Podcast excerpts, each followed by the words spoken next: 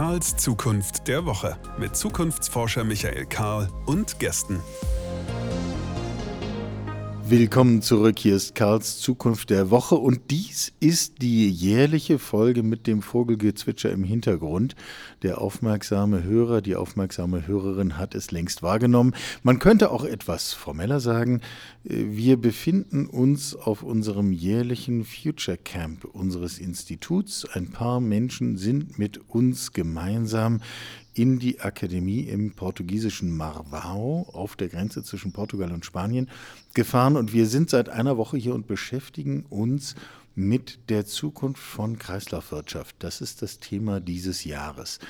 Und ist tatsächlich so, wie es klingt. Also wir setzen uns morgens hin und fangen an, darüber zu reden und versuchen unterschiedliche Methoden, unterschiedliche Zugangswege, um zu diesem Begriff zukunftsweisende Gedanken zu entwickeln, zu diskutieren, in den Raum zu stellen, zu verwerfen, äh, was man so tut auf einem Future Camp.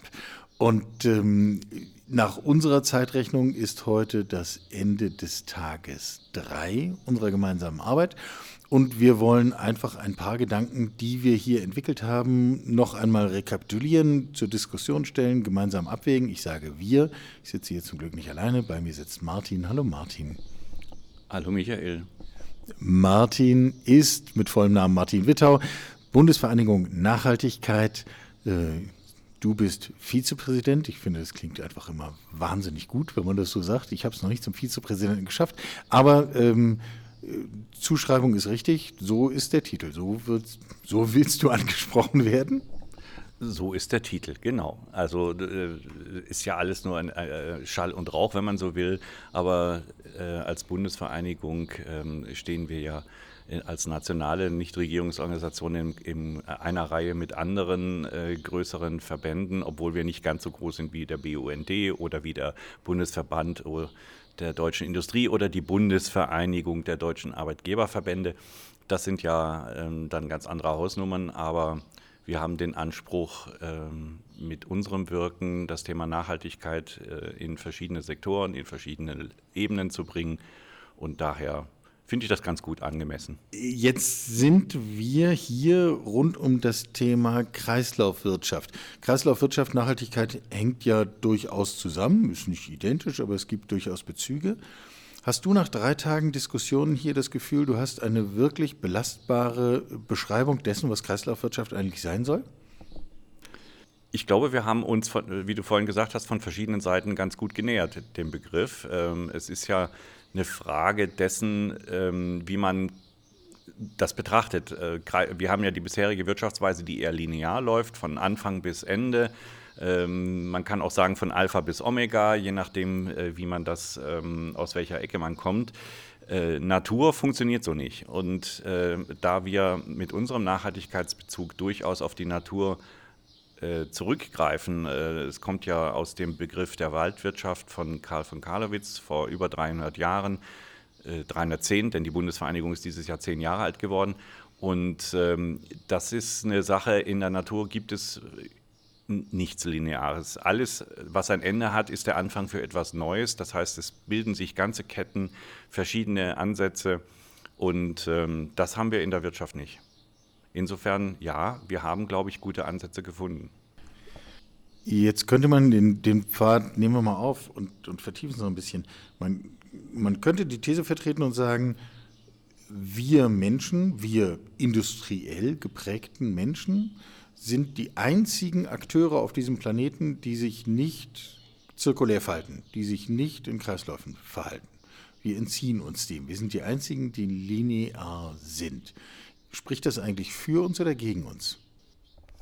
Es spricht zumindest dafür, dass wir nicht mehr Bestandteil der Natur sehen, sind oder uns so sehen. Es gibt, also wenn du sagst industriell geprägte Menschen, ist das genau die richtige Umschreibung, weil es gibt tatsächlich Menschen, äh, äh, Mitglieder der Spezies Homo sapiens, die aber in Kreisläufen leben, also in der Natur leben. Das sind vor allen Dingen indigene Völker. Das waren aber vor der industriellen Revolution äh, fast alle damaligen Menschen, äh, die gelebt haben. Äh, denn äh, der Kreislaufbegriff, das Denken in Kreisen, das Denken im Werden und Vergehen, das Denken in äh, ich verbrauche nichts bis zum Ende oder beute nichts bis zum Ende aus. Das ist eigentlich ein Konzept, das erst, wie soll ich sagen, im 18. Jahrhundert, vielleicht sogar ein bisschen früher entstanden ist und sich dann ausgebreitet hat. Und die Industrie, die industrielle Revolution, hat uns aus diesem Kreislauf gerissen, hat Menschen zu Maschinen gemacht und äh, zu Nutzern sind wir geworden, zu Verbrauchern sind wir geworden, zu Konsumentinnen und Konsumenten sind wir geworden, äh, als es nicht mehr nur darum gegangen ist, unsere Bedürfnisse zu befriedigen, sondern als man daran gegangen ist, ähm, Marketingkampagnen zu entwickeln, die Bedürfnisse schaffen, die dann befriedigt werden müssen, logischerweise. Logischerweise. Gleichzeitig könnte man sagen, wir sind erheblich mehr. Es haben nie mehr Menschen auf diesem Planeten gelebt als zum jetzigen Zeitpunkt. Wir sind mutmaßlich gesünder, wir leben länger, haben andere Bildungsniveaus erreicht, dass wir damit nicht zufrieden sein können, andere Frage. Aber ähm, also es ist ja durchaus eine, eine vielschichtige Angelegenheit. Ähm, eine der ersten Diskussionen, die wir hier geführt haben, war die Frage, ist jetzt Kreislaufwirtschaft eigentlich der Schlüssel, um unsere industrielle Lebensweise einfach nur mit anderen Mitteln weiter fortzuführen, Ressourcenengpässe zu überwinden, die Grenzen, die wir irgendwie erleben, dann doch noch ein Stückchen weiter zu treiben und irgendwie noch ein Stückchen länger klarzukommen, die Klimakrise ein bisschen rauszuzögern etc. Oder ist Kreislaufwirtschaft genau der entgegengesetzte äh, Ansatz, dass wir sagen, naja, wenn wir verstanden haben, dass es so sowieso nicht weitergeht, Stichwort Klimakrise und weitere Krisen, dann brauchen wir ein neues Modell und das könnte ein solches sein. Es ist im Grunde, ist dieser Begriff vereint das habe ich so hiermit gelernt, vereint völlig widersprüchliche Ansätze. Ist das ein Teil des Erfolgs dieses Begriffs Kreislaufwirtschaft? Alle reden drüber, weil jeder das darunter verstehen kann, was er gerade gerne möchte? Zunächst mal, was du eingangs gesagt hast, das ist eine Frage der Perspektive. Ob wir bessere Bildung haben, na, in Deutschland, in Europa würde ich sagen, könnte das durchaus zutreffen. Es gibt auch viele Schwellenländer, in denen da eine Steigerung hervorgegangen ist, in der auch eine Steigerung des Wohlstands hervorgegangen äh, ist oder sich entwickelt hat. Aber es gibt genauso äh, Gegenden, ähm, äh, wir haben gelernt, dass etwa dreieinhalb bis vier Milliarden Menschen keinen Zugang zu Toiletten haben, äh, zwei Milliarden Menschen auf der Welt äh, keinen Zugang äh, zu äh, sauberem Trinkwasser haben, geschweige denn von Energie und so weiter und so fort. Ähm, die die lineare Wirtschaftsweise, die wir jetzt hier haben, äh, führt ja letztlich zu Ungleichgewichten in der Welt, weil wir auf der anderen einen Seite ähm, das Thema mit den planetaren Grenzen ist eines dieser Beispiele. Wir in Europa haben äh, drei Welten, die wir verbrauchen, während beispielsweise in Afrika das immer noch bei 0,8 oder äh, 0,6 Welten ist. Das heißt, es ist eine gewisse Ungleichheit, die auf der globalen Ebene herrscht, die vor allen Dingen daraus äh, resultiert, dass äh, wir Rohstoffe aus anderen Ländern beziehen, aber dort keine Wertschöpfung stattfindet. Die Wertschöpfung findet immer bei uns statt. Waren, die wertgeschöpft wurden, werden wieder zurückgeführt und so weiter. Man kann das natürlich auch als einen Kreislauf betrachten, aber die Frage ist, für wen ist der nützlich und äh, ist der, der, vor allen Dingen der hat zumindest eine höhere und eine niedrigere Seite nicht. Also der ist, hat eine gewisse Delle, könnte man ja fast sagen, nicht? Er hat eine gewisse Delle, ja. Aber was wir auch gelernt haben, ist, ähm, dass ähm, Kultur einen wesentlichen Einfluss darauf hat, wie wir an die Sache herangehen. Und ähm, selbst, äh, wir haben so ein Zwiebelschalenmodell ähm, äh, aus, aus der äh, interkulturellen Forschung ähm, äh, in der Anwendung erlebt.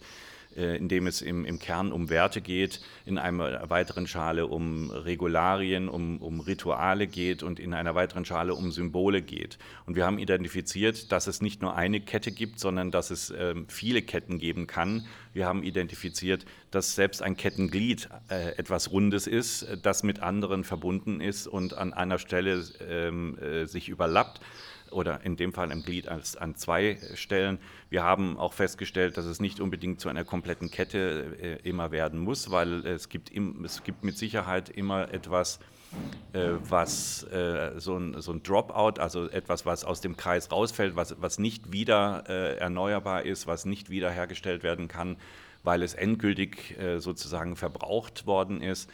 Aber ähm, was wirklich augenscheinlich ist, ist, dass das, äh, dass das, ähm, äh, das ist der erste Tag unserer Begegnung gewesen, herauszufinden, was versteht man eigentlich unter dem Begriff der Circular Economy, also der Kreislaufwirtschaft. Und ähm, wir haben festgestellt, im Wesentlichen gibt es viele verschiedene Ansätze, je nachdem, wie man tickt. Und am Ende des Tages haben wir äh, uns auf eine, auf, ein, auf eine Herangehensweise geeinigt, die einen Perspektivwechsel ähm, eigentlich erlaubt. Äh, es gibt genau genommen zwei große äh, Richten, Richtungen, die Kreislaufwirtschaft beschreiben. Die einen äh, beschreiben das als ein Mittel zur Ressourcensicherung, das heißt immer wieder Rohstoffe zur Verfügung zu haben äh, für Unternehmen, die dann produzieren. Und die andere Richtung ist etwas, was mehr die planetaren Grenzen begreift, also den, den, Grad der Ausbeutung von, von Rohstoffen, äh, die am Ende des Tages nie wieder äh, vorhanden sein werden. Und ähm, beides hat seine Berechtigung.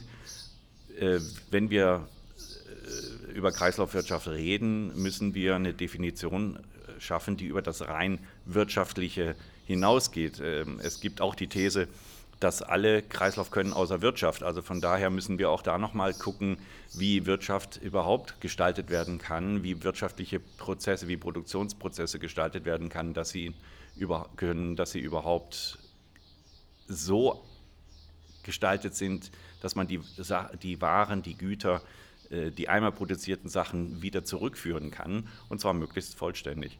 Vollständig und nicht abwerten, nicht, nicht in dieser Abwärtsspirale nach dem Motto, am Schluss ist alles irgendwie Granulat, um Straßen zu bauen, ähm, e-, egal als welches Produkt es angefangen hat. Äh, den Gedanken, alle können Kreislauf außer der Wirtschaft, ähm, fand ich einen der erhellendsten, den wir hier diskutiert haben weil das, wer jetzt uns hier zuhört bei unserem Gespräch, wird sich möglicherweise wundern und sagen, wann fangen die endlich an mit den üblichen Diskussionen, die man immer bei Kreislaufwirtschaft hat, äh, wo es um Erhöhung von Recyclingquoten geht und wo es um die Frage von ähm, Produkten geht, die man wieder zerlegen kann, äh, die Ablehnung von irgendwelchen Kompositmaterialien, die man hinterher nicht wieder auseinanderbekommt und nur wegschmeißen oder verbrennen kann. Ähm, all diese Diskussionen haben wir ja auch geführt und wir haben nur sehr schnell gemerkt und erneut gemerkt, wir waren nicht die Ersten, dass das im Grunde, das kann man ewig weiterführen, auch so eine Art Kreislauf, aber es erhält eigentlich nichts, es, es, klärt nichts, es führt eigentlich nicht zu irgendetwas, einer Vorstellung, wo man das Gefühl hat, hier kriege ich einen Griff dran. Und dann sind wir ja einen Schritt weitergegangen und haben die These aufgestellt, Kreislaufwirtschaft ist im Grunde kein technologischer Begriff, kein Begriff, der in erster Linie Industrieprozesse beschreibt, sondern eigentlich ein Begriff, der Verhalten beschreibt, nämlich anders gestricktes, anders orientiertes Verhalten mehrerer Akteure, sei es Unternehmen und Lieferanten, sei es Unternehmen und Kunden, sei es in welchem Kontext auch immer. Das war, so ging es mir, ein extrem erhellender Moment, weil von dort aus kann ich dieses Verhalten beschreiben und die Materialströme folgen dem dann. Äh, ging dir das ähnlich? Das ging mir ähnlich. Vor allen Dingen ähm, aus dem Gesichtspunkt heraus, dass, dass Kreislaufwirtschaft nach meinem Empfinden ganz häufig als etwas beschrieben wird, was, was vielleicht so eine erweiterte Version von Recycling wäre. Äh, aber Recycling, genau, genau. Äh, Recycling, grüner Punkt für alle. Grüner Punkt für alle und, und das ist es eben nicht. Und äh, man kann dann auch viel in die Produktionsprozesse bringen, aber am Ende des Tages geht es ähm, wirklich um Verhalten. Ich glaube, das war ein, äh, ähm, für mich eine erhellende Erkenntnis, äh, dass wir diesen Ansatz gewählt haben, der, der eben nicht produktionsbedingt äh, ressourcenorientiert ist, sondern dass er äh, vor allen Dingen auch Attribute beschreibt, also Eigenschaften äh, von Circular Economy, äh, die, äh, die, eine, die eine gewisse Voraussetzung dafür bilden, dass das überhaupt äh, zum Tragen kommen kann. Das sind solche Eigenschaften wie äh, Transparenz, das ist eine Eigenschaft wie Partizipation, das ist eine Eigenschaft wie gemeinsame Wertschöpfung. Ähm, also, und da kommt eben das Thema ähm, wer ist denn da Akteur? Und äh, das sind ja nicht nur die Wirtschaftsunternehmen am Ende des Tages, äh, die ein bestimmtes Produkt auf eine bestimmte Art und Weise herstellen müssen, sondern das sind natürlich auch die Nutzenden. Und es gibt heute schon viele Beispiele. Wir haben auch heute äh, gerade wieder neue Beispiele gelernt ähm, von, von Geschäftsmodellen, die bereits wirken, bei denen äh, das Thema Kreislaufwirtschaft ähm, äh, in der Form umgesetzt wird, dass es äh, etwas als eine Dienstleistung anbietet. Äh, der Flughafen von Amsterdam wurde, ähm, da wurde eine bestimmte in den Niederlanden ansässige Beleuchtungsfirma gebeten, Licht zu liefern als Dienstleistung. Und in unserem herkömmlichen Verständnis würde das jetzt in den Verkauf von Glühbirnen oder LED-Birnen äh, münden. Aber Licht ist ja ein Gesamtkonstrukt. Licht, das besteht aus e-, Elektrik, das besteht aus, dem, äh, aus, aus elektrischem Strom natürlich, das besteht aus den Kabeln, das besteht aus den Schaltern, das besteht aus, der, aus dem Leuchtkörper an sich, ähm, das besteht aus der Steuerung und so weiter und so fort. Und das besteht natürlich auch darin, dass wenn ein Produkt, ähm, wie soll ich sagen, am Ende seines Lebenszyklus angekommen ist dann auch wieder an den Produzenten zurückgeht, der damit am besten was Neues produziert. Und äh, so geht das. Lass uns ja? diesen Gedanken mhm. noch, noch, einen Tick ausweiten, damit wir, damit wir auch alle, äh, allen eine Chance geben, daran teilzuhaben. Also der, die Pointe entsteht doch da, äh, dass sich eben andere Interessen bilden und anderes Verhalten daraus resultiert. Wenn ich als Anbieter, äh, du bist der Flughafen, ich bin der Anbieter, du kaufst bei mir Licht dann habe ich das Interesse daran, das möglichst sparsam zu machen, was den Ressourceneinsatz angeht. Ich habe ein Interesse daran, dass die Leuchtmittel möglichst lange halten, weil dann muss ich sie nicht so oft wechseln. Ähm, selbstverständlich nehme ich sie hinterher zurück, weil es sind immer meine gewesen, die halt nur bei dir im Flughafen eingebaut sind. Mhm. Das heißt, ich habe eine völlig andere Interessenlage, als wenn es nur darum ginge, dass ich dir Glühbirnen verkaufen wollte, denn dann möchte ich gerne, dass sie möglichst schnell kaputt gehen, dann kaufst du nämlich neue, äh, etc. pp. Das Verhalten führt hinterher zu anderen Materialflüssen. Und das Verhalten führt zu anderen Prozessen, wie wir mit Ressourcen umgehen.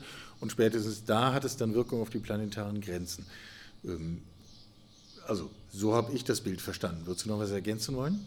Ja, und das hat vor allen Dingen ähm, äh, Einfluss auf, äh, auf die Gestaltung von Produkten. Also wie konzipiere ich den Produktionsprozess eines Produktes? Wie konzipiere ich ein Produkt, das am besten einfach ähm, wieder auseinanderzunehmen ist, das einfach wieder in den Produktionskreislauf zurückzuführen ist.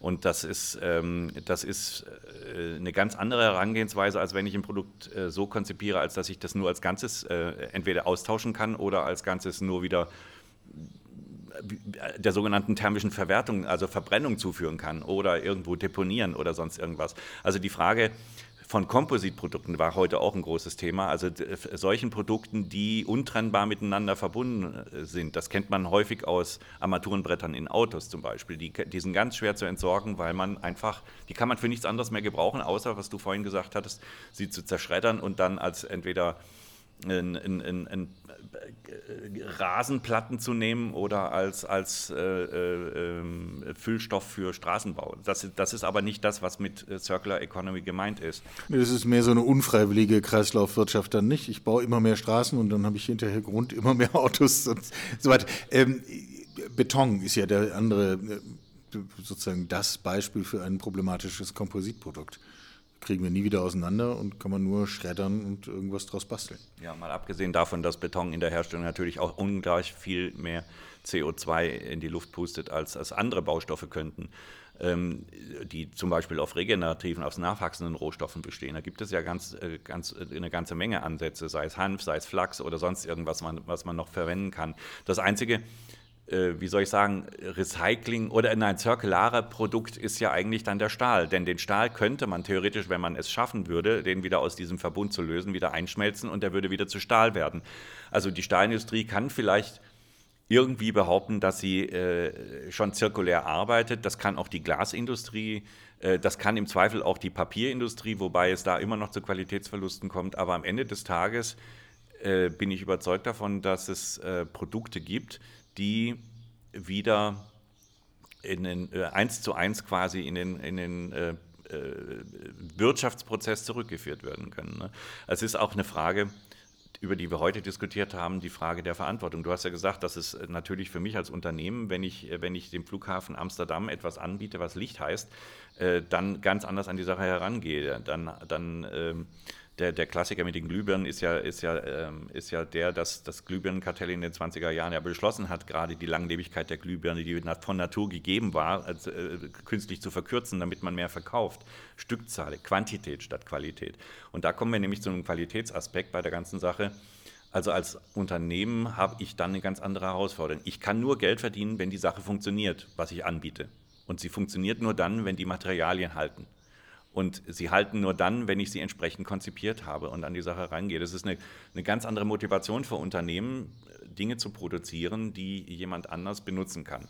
Und ähm, dann haben wir auch gesprochen über die Frage des Eigentums. Äh, also wollte ich gerade einwerfen. Okay. Genau. Also das scheint mir ein Schlüssel an genau dieser Stelle zu sein. Wer hat eigentlich die Verantwortung für das Material? Und wir haben uns alle daran gewöhnt, also äh, mindestens wir beide, sind wir ungefähr derselbe Jahrgang und sind beide irgendwie im, im Westen der alten Bundesrepublik aufgewachsen, also vergleichbare Verhältnisse. Aber ähm, wir haben uns gewöhnt an eine Welt, wo wir Dinge kaufen und damit gehört uns das Material und kein Mensch unterstützt uns bei der Frage, wie schleusen wir das eigentlich wieder in einen Prozess, der nicht Mülldeponie heißt. Genau. Ich kaufe ein Produkt, damit geht die Verantwortung, was mit diesem Produkt passiert, auf mich über und ich hab's dann, ich muss dann Hirn, ich muss dann dafür sorgen, dass dieses Produkt am Ende des Tages irgendwo landet, sei es durch Weiterverkauf oder am Ende am Schrottplatz. Aber ich muss dafür sorgen. Mal abgesehen davon, dass dass der Kauf eines, eines, eines Produktes wie ein Neuwagen natürlich auch die größte Geldvernichtungsmaschinerie äh, der, der, Welt sein kann, weil das ist Geld, das ich erarbeitet habe, für das ich Steuern gezahlt habe, das ist mein Vermögen. Und ich verliere schon den Großteil dieses Wertes an Vermögen durch den ersten Tag der Zulassung. Und das ist eigentlich eine Sache, weswegen äh, Circular Economy am besten dann funktioniert, äh, aus mehreren Gründen, wenn das Eigentum des Materials bei Produzenten bleibt und ich das Ganze nur nutze. Jetzt gibt es solche Sachen wie zum Beispiel Carsharing, wo das möglich ist. Es gibt auch andere Varianten. Es gibt es auch in, in, in, in, Waschmaschinen, wenn die Dienstleistung nicht die Lieferung einer Waschmaschine ist, sondern die Dienstleistung ist Waschen. Also da gehören viele Komponenten dazu. Ne? Und da muss man eben auch anders daran denken. Und ähm, äh, wenn ich als Produzent äh, das Eigentum an dem produzierten Gut behalte, behalte ich ja dann automatisch auch das Eigentum am produzierten Material oder einem eingesetzten Material.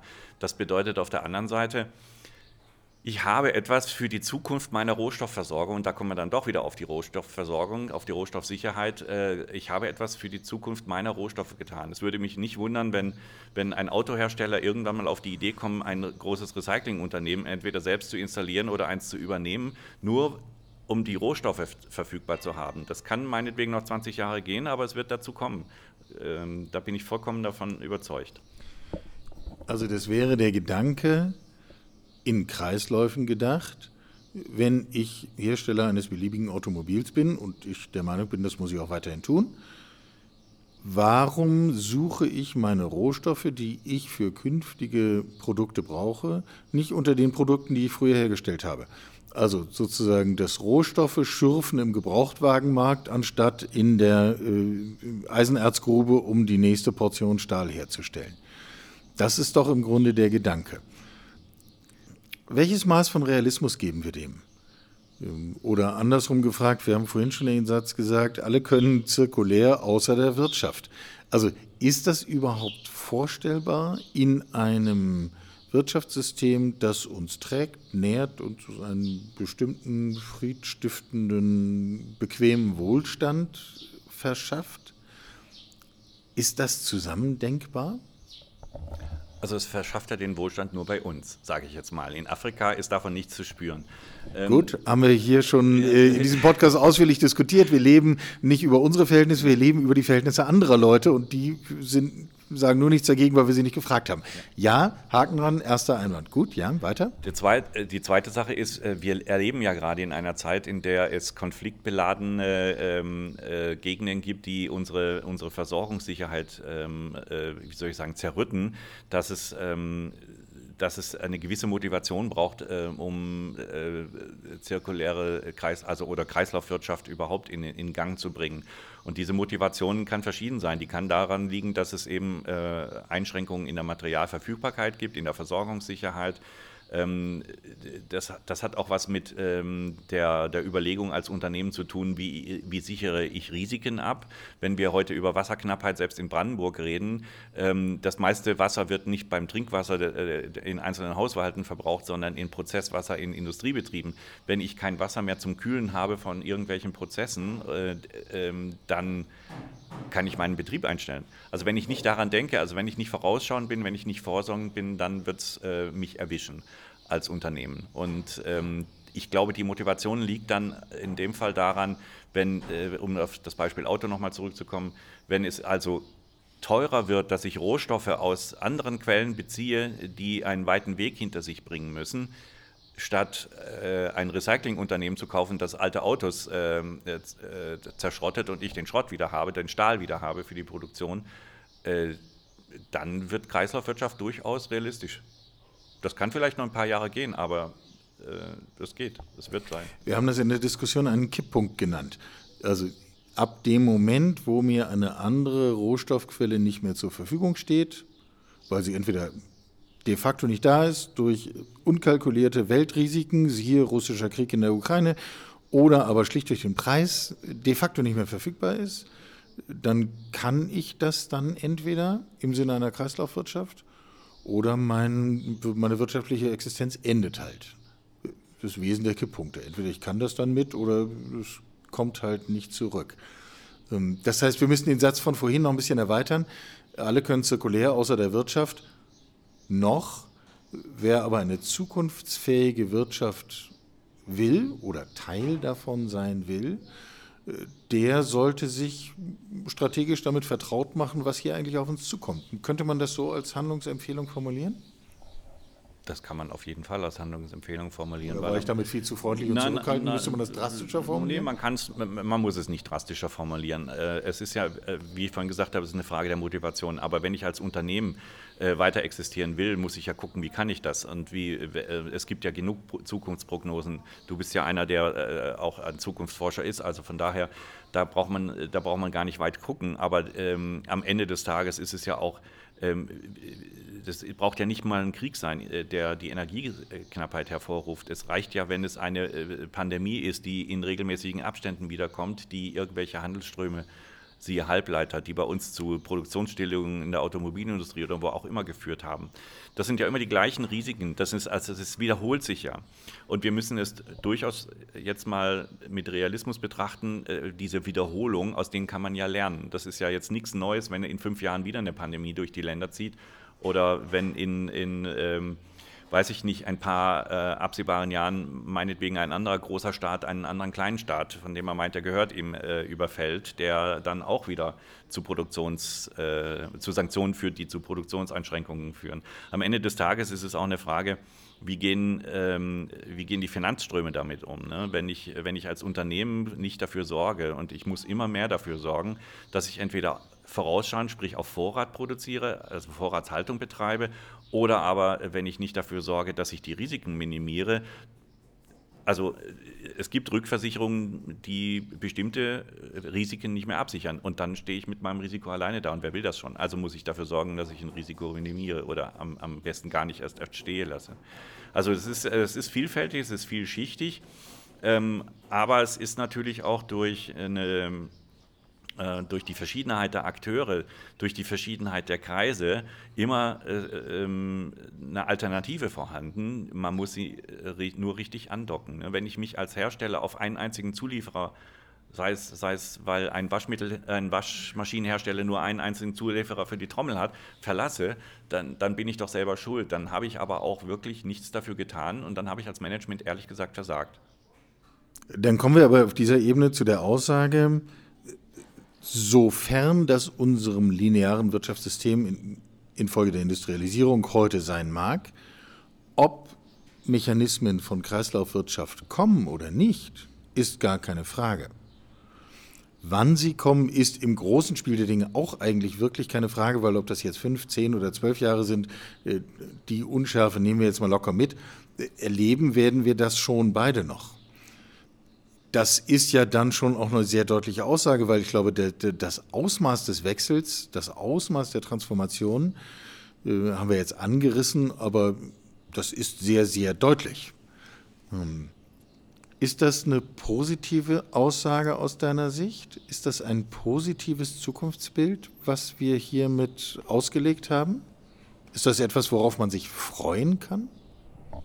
Aus meiner Sicht kann man sich darauf freuen. Ich meine auch, dass es ein positives Zukunftsbild ist, weil was sind denn dann die Alternativen? Die Alternativen sind alle nicht rosig. Und ähm, äh, wir haben noch nicht mal über, über, die, über die Verteilungsgerechtigkeit gesprochen. Wenn wir immer nur Rohstoffe aus bestimmten Ländern beziehen, ähm, äh, was machen denn die Länder? Ne? Also äh, äh wenn, wenn Kreislaufwirtschaft wirklich eins bewirken kann, ist es, dass wir bewusster mit den Materialien umgehen, sorgfältiger mit den Materialien umgehen und sie auch länger nutzen im Zweifel, aber auch ähm, äh, besser reparieren können. Wir haben heute einen, einen ähm, äh, Besuch hier ähm, in der Nähe gemacht, ein altes eine alte römische Stadt, die gerade ausgegraben wird seit ein paar Jahren bei denen wir festgestellt haben, selbst die haben Glas produziert und selbst die haben das Glas, was zerbrochen war, immer wieder zum Schmelzofen gebracht und das immer wieder äh, verwendet. Das ist Kreislaufwirtschaft am Ende des Tages und nicht mal mit Qualitätsverlust. Und äh, genau das ist ein Vorbild. Also äh, was Römer vor 2000 Jahren hingekriegt haben und wovon sie wirklich eine ganze Zivilisation aufgebaut haben, was spätere äh, Generationen dann im, im, übertragenen Sinne auch mit den Baustoffen verfallener Städte gemacht haben. Das ist äh, etwas, was ein Vorbild sein kann für das, was eigentlich nach dieser linearen industriellen Entwicklung äh, stattfinden kann, und zwar weltweit. Wir haben den Gedanken in diesem Podcast hier und da schon mal äh, formuliert, dass möglicherweise in der Regel im Kontext Zukunft der Arbeit dass wir es mit den Spätfolgen der Industrialisierung zu tun haben, dass das Erbe der Industrialisierung eben nicht nur Wohlstand in der ersten Welt ist, sondern durchaus auch einige problematische Verhältnisse, die uns und einschränkende Verhältnisse, die uns auf die Füße fallen. Ähm, scheint hier auch ein wenig so zu sein. Das Erbe der Industrialisierung, da müssen wir irgendwie drüber, um zu den Verhältnissen von Kreislaufwirtschaft zu kommen. Wir haben es beschrieben als nicht ein in erster Linie eine Veränderung des Materialflusses, sondern in erster Linie eine Veränderung des Verhaltens unterschiedlicher Akteure, die in der Konsequenz dann auch anders mit Material umgehen, mit anders mit Verantwortung umgehen, anders damit umgehen, Interessen haben, Kreisläufe aufzubauen. Und dieses Verhalten ist ein kooperatives, ist ein risikominimierendes, ist ein vorsorgendes, partizipatives. Wir haben diese Begriffe genannt. Ähm, letzte Frage jetzt nur so mal in der Einschätzung, ist das jetzt eigentlich etwas, wird unsere Welt, unsere europäische Welt, sagen wir mal, binnen der kommenden zehn Jahre deutlich mehr nach Kreislaufwirtschaft aussehen? Was ist dein Bauchgefühl?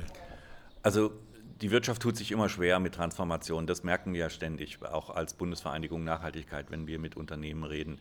Ähm, kann man damit überhaupt Geld verdienen? Das ist die Hauptfrage. Und äh, am Ende des Tages ist das auch, ähm, wie soll ich sagen, äh, ein Kriterium, äh, dem sich die Wirtschaft dann äh, öffnen wird, wenn sie damit Geld verdienen kann. Am besten das Gleiche, noch besser, wenn sie damit mehr Geld verdienen kann. Äh, so funktioniert das einfach. Und, ähm, die Frage nach den Zeitläufen, ich bin noch nicht überzeugt, dass es in zehn Jahren schon flächendeckend der Fall sein wird. Aber es wird, ähm, es gibt bereits jetzt Beispiele, wirklich gute Beispiele aus verschiedenen Sektoren ähm, der Konsumgüterindustrie, äh, der Stahlindustrie sowieso, ähm, aber auch anderen Industriezweigen, in denen Kreisläufe schon wirklich gut gefahren werden. Andere haben dann noch einen höheren Entwicklungsbedarf und müssen gegebenenfalls sogar ihre Geschäftsmodelle daran anpassen. Aber am Ende des Tages denke ich mir, dass wir, wir, ich denke, wir werden beide noch das Jahr 2050 erleben. Da bin ich halt schon ein bisschen älter, aber ähm, ich glaube, ähm, dass wir es bis dahin auf jeden Fall geschafft haben werden, einen Großteil der Wirtschaft auf Kreisläufe umzustellen. Und wenn äh, das der Fall ist, wird der andere Teil der Wirtschaft, der das noch nicht geschafft hat, entweder mitziehen müssen oder untergehen. Aber wie gesagt, das ist eine Frage des Managements. Das ist natürlich auch eine Frage der Einbindung von Mitarbeitenden in Lösungsstrategien. Ähm, das ist eine Frage, wie man Nutzerinnen und Nutzer ähm, mit einbinden kann in den ganzen Prozess. Ähm, und äh, wenn wir schon in Kreisen reden, also äh, oder in Ketten reden, äh, wie ich eingangs gesagt habe, jede, jede Kette hängt, jedes Glied einer Kette hängt an mindestens zwei Enden in der Regel an einem weiteren Glied dieser Kette. Ähm, damit steht und fällt auch die Kette. Das ist natürlich auch äh, so. Das schafft vielleicht Abhängigkeiten, aber jedenfalls nicht in dem Maße, in dem wir sie jetzt gerade haben.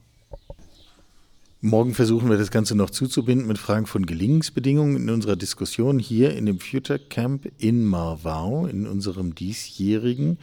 Martin Wittau, Bundesvereinigung Nachhaltigkeit und ich haben versucht, ein paar der Diskussionen nochmal nachzuzeichnen, ein paar der Ergebnisse in diesem Podcast zu diskutieren. Ich kann schon mal auf jeden Fall versprechen, dass wir Kernergebnisse dessen, was wir hier erarbeitet haben, auf unserer Webseite karls-zukunft.de und allen angeschlossenen sozialen Netzwerken verbreiten, zur Diskussion stellen. Ich freue mich sehr auf weiteres Feedback. Danke dir, Martin. Und äh, ja, kurze Pause und dann geht's weiter, oder? Ganz genau. Und ich danke dir. Sie hörten Karls Zukunft der Woche, ein Podcast aus dem Karl Institute for Human Future.